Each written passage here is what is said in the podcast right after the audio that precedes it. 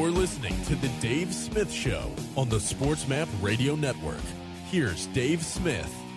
All right, let's get out to the Progressive Insurance guest line. Progressive making it easy to bundle your home and your car insurance. Get your quote at progressive.com today. Progressive is proud to honor our veterans by donating cars to move their lives forward, especially in times of need. Learn more about their Keys to Progress program and plans for 2021 at keystoprogress.com. And here he is, the all time great actor, public speaker, the guru and savant of the National Basketball Association. We love having him on on Sunday nights to talk about the league. It is the great Bill Herenda. What's up, Bill? Dave, always terrific to be with you. What a great weekend in the league. So many terrific matchups all over the docket this weekend. What do you think about this uh, this rumored Lakers divorce with LeBron and uh, and, and, and LeBron and uh, and Klutch and Rich Paul not being happy with no moves being made at the trade deadline, and they wanted that I guess John Wall for a Russell Westbrook deal. But if the Lakers had to throw in a, a 2027 number one, uh, Rob Pelinka should be commended for not making that trade. That would have been a bad deal. Dave, success has a thousand fathers, and failure is an orphan. Now, LeBron James, of course, at 37, is playing at an extremely high level. He's making 41.1 million with the Lakers this year, 44.5 million next year. Now, he's eligible for that two two-year max extension August 4th. We'll see what happens. Of course, he'd like to align his flexibility with his son Bronny being draft eligible ahead of the 24-25 season, which he could do, right? I mean, he could do a one-year deal with the Lakers, a one-year deal with Cleveland for that 23-24 season ahead of that. So, uh, listen, we've got a snapshot to go here of the regular season. Unfortunately, the Big Three has not been healthy. I know it has not worked yet. Uh, so there are uh, many things here to play out in Los Angeles as it pertains to LeBron and the Lakers. And I think it's anyone's guess. I don't even think he knows how this is going to play out over the short term and even the long term, for that matter. And you know the uh, the NBA is getting rid of the one and done rule, evidently in 24, where you can go straight from high school. But they're thinking about moving that up maybe to 23, from what I was reading, which means uh, maybe a year early LeBron could play with his son. But I've watched Bronny play his whole career out here at Sierra Canyon. There's no way he's not good enough to make the jump from high school to the NBA. At least not yet. That that's not realistic. And, and you know what, Dave? When you look at it, when you talk to NBA people, there are draft buckets. So if you're drafting one to three, you're hoping you're going to get an All Star. Four to 14, you're hoping for a starter, a rotation player 15 to 27, and then a fringe player 27 to 60. Now, we don't have to go off on a diatribe here of undrafted players, which I love, as you know, namely Fred VanVleet. But uh, for Bronny, obviously, uh, you know, I would never put a ceiling on him or any player or any collective group of players. So uh, he is definitely going to improve, and it just will deter. It will de- depend upon how things play out for him over the next two years or so and how it plays out with LeBron. And of course, I mean, he's playing at an extremely high level yep. at this age. And when Bronny comes into the league, remember, he is going to be 40 years old, but hey, he could be the hoops equivalent of Tom Brady. We'll see. And, you know, he, he's projected as a second round draft choice right now, Bronny. But, you know, Bill, you were a coach. I was a coach for a long time. I've seen guys, and he's I've seen guys between their junior and senior years explode and have unbelievable improvement. So I, I, I just we just don't have any idea yet how good he can be. Exactly, Dave. And, and you know, listen, we can measure metrics and analytics and look at tape and all of these things, uh, but you'll never be able to measure a, a player's heart and their desire and you're right. Uh, you know, the, the, there's there's no ceiling for Bronny's development. It's just a question of how quickly he will get to his ceiling, and that's something that no one can predict at and who this knows? particular he, juncture. He might be six seven by next year. Who knows? He's a growing kid. no, exactly. Hey, Dave, you're even getting better. I mean, you're, you're better tonight than you were earlier this evening. I mean, look at that. So you're right. You just can't put a ceiling on anyone's potential. You know, you used to do some work for the Sacramento Kings, Bill, and uh, you know, the deal was basically Tyrese Halliburton for for um, uh, Domantas Sabonis. So two really good. Sabonis has been great with the Kings so far. I think he's averaging like 21 and 15 since he's been there. And boy, but Tyrese Halliburton is exploding at, at the point guard position for the Pacers, and he's four years younger. Uh, I don't know what was the point of this trade. They're both really good players. I, I, I think both teams are pretty much in the same position right now, except Tyrese is four years younger. I don't get it, Dave. I just would not have parted with Halliburton. Nope. I mean, look at him versus the Celtics today, getting the home win, 22 points, 9 assists, 8 of 12 from the floor, 4 of 6 from 3. He's averaging 20 points, 11 assists, shooting 43%, Yeah. 48 from three, and 80% on the, from the free throw line with the Pacers. I, you know, Ryan McDonough, the former Suns GM, calls him a future All Star. So do I. I wouldn't. Have, I would not have parted with him. No way. You know, you growing up in the New York area and following the Knicks, uh, you know, they've been struggling. They lose again today. They're 25 and 36 now. They are uh, four and a half back of that play-in spot, number 10. Uh, and they announced that Kemba Walker now, even though he's not hurt, is going to sit out the rest of the season uh, to get ready for next year so he can sign with the. Are they giving up on the season? Because uh, he's still pretty good. He's averaging, what, 14 points a game. He can still help them, maybe off the bench, but now he's not going to play at all the rest of the year. Uh, and also, Dave, now Grimes is hurt with a knee injury. He, he's out two weeks. Uh, recently, uh, we learned that Derrick Rose had a setback with the ankle injury. However, they still expect him back. Now, what's interesting about the Knicks, they've lost five straight. They were used and abused by Embiid and, and uh, Harden today at the Garden. Now, Randle has averaged 27 points, 12 rebounds, 7 assists heading into today's game over his last eight. But what's interesting to me is I looked at when they lost to Brooklyn last week – in the fourth quarter, they were one for whatever from three in the final stanza. Today against the Sixers, they entered the fourth quarter trailing by two. They were one of nine from downtown. Nine of 25 overall for 36%. Now, Rick Pitino says you need three and a half shooters on the floor to win in today's game. And when you look at the Knicks, I just don't see three and a half shooters on the floor. So they will need uh, some defensive improvement because on the other side of the token, the Sixers nine of 18, four of nine from three, and by the way, 12 of 12 from the free throw line. The Knicks got to the free throw line once in the fourth quarter. So where is this defense going to come from? And of course, they need guys like Quickley to step up. Reddish as well, uh, who has shown great potential. Thibs has been reluctant to play him. And you know, also they've had injuries in the front court uh, with with Gibson and Nerlens Noel. So I'm not sure what the answers are there, but it's a big fallback from last season's tremendous defense, and of course finishing fourth in the Eastern Conference overall. Boy, so far so good uh, for James Harden playing in Philadelphia after the after the trade for Ben Simmons. Uh, he's played two games, two blowout wins. He had 27 and 12 assists the first game, 29 and 16 assists today. Unlimited shots too. He's shooting about 60 percent from the floor. So uh, so far it looks like it's working. Dave, when the honeymoon is good, the marriage tends to be terrific. Now, listen, and I speak from personal experience, but I digress.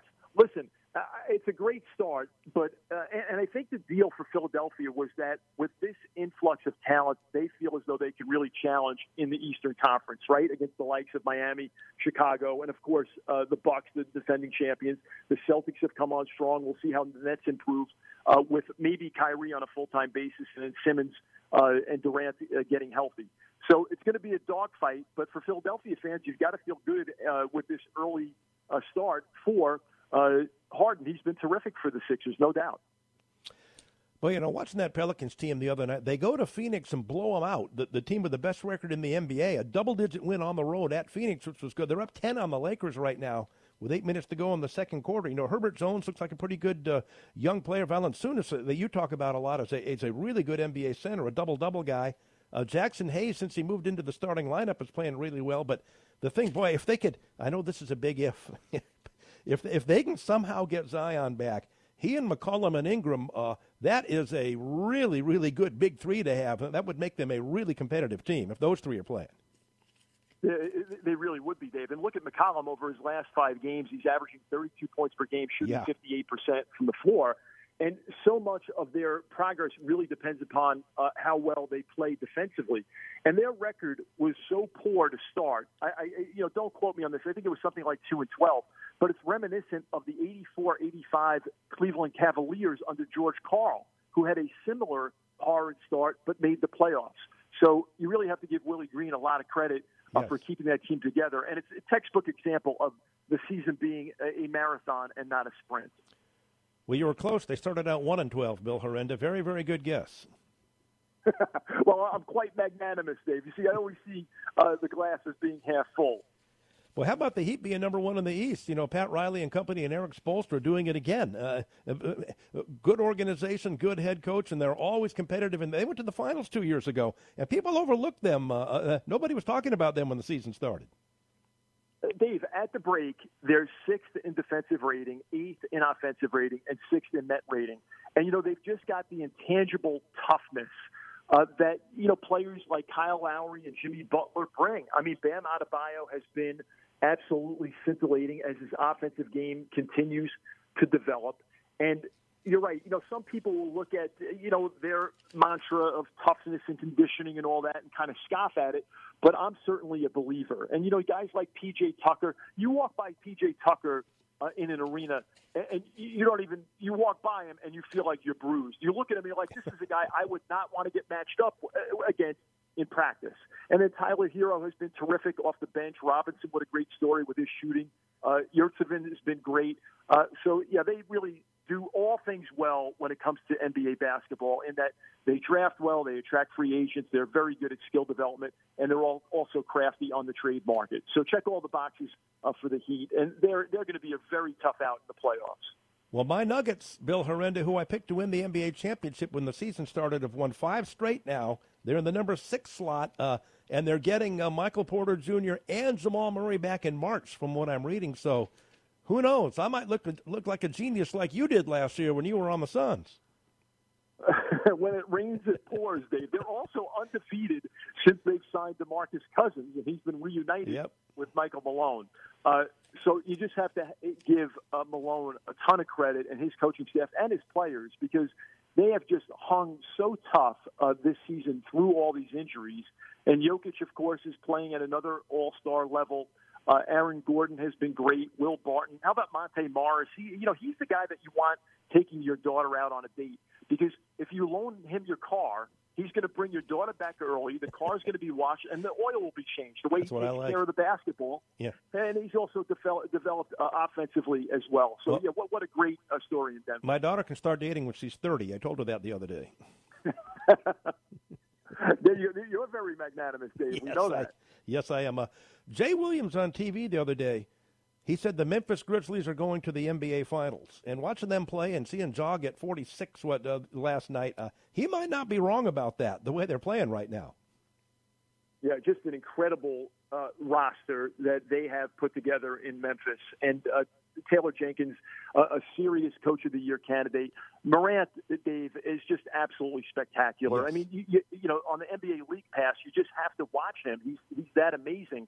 We saw that in Chicago yesterday. Desmond Bane, Williams, Jaren Jackson Jr. You know, listen. You know, the other thing that doesn't get talked about enough is really Tyus Jones in in the backup role and also on the floor with Morant is a real pass happy uh, backup point guard. And how about this, Dave? The stops. We saw Kyle Anderson yesterday with the stop on DeRozan securing the win. We just saw uh, for the Clippers blocking Wood at the rim. We've seen Jokic stop uh, the Rockets as well, and then most recently the Raptors at the rim. So when it comes to crunch time, sometimes we just don't overlook defensive playmaking. As Gordie Chiesa, the great former assistant uh, to, to Jerry Sloan with the Utah Jazz, talks about that all the time.